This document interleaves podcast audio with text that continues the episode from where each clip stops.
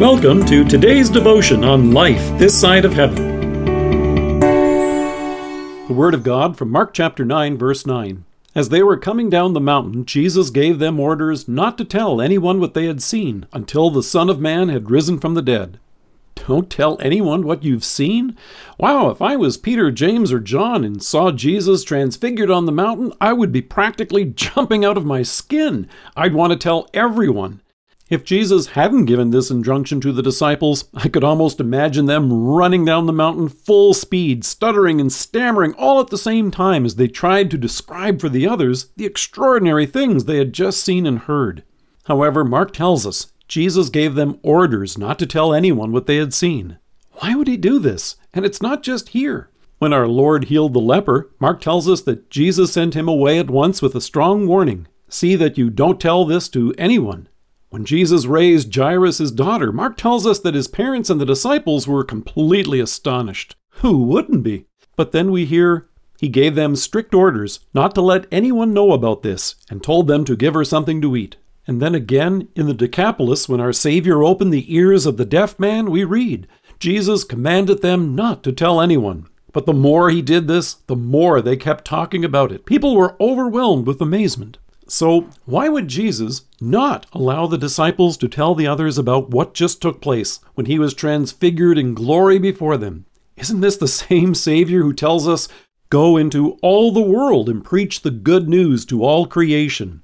And isn't this Mark, who in the very opening verse wants us to know from the start that this is the gospel of Jesus Christ, the Son of God? It sure is. However, by inspiration of the Spirit, he also wants us to know that the focus of the gospel is not the healings or even the transfiguration. These gave witness to the fact that Jesus is indeed the glorious Son of God in the flesh. However, as the conversation with Moses and Elijah on the mountain demonstrates, the focus of the gospel is what our incarnate Savior came to accomplish at the cross. The incredible news is that Jesus came to die for sinners like you and me. It would have been really tempting for Peter, James, and John to come running down the mountain to tell everyone, Wait until I tell you about the mighty Jesus. It's the message that's become popular in our day. Here's why those that focus on the miraculous and powerful Jesus who can bring you good health, success, and prosperity have wandered off into the weeds. We have universities and life coaches who can give you tips on how to be successful in business and how to help your kids get ahead in school.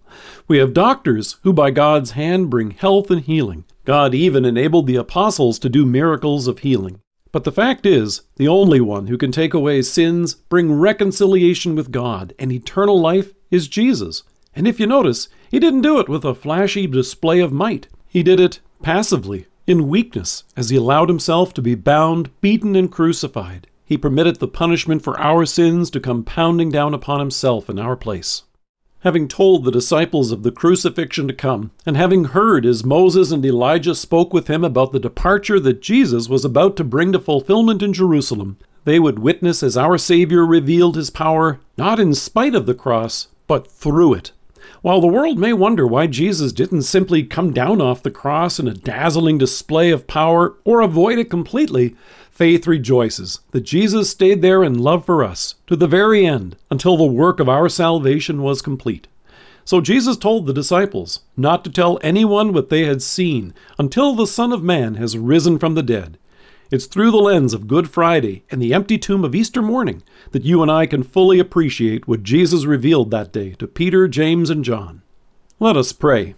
Crucified and risen Savior, thank you that I may sing your praise and tell everyone what you have done. Amen. Thank you for joining us. If you're listening to us by podcast or on Alexa, we invite you to browse the resources that are available on our site at lifethissideofheaven.org. God bless you and have a great day.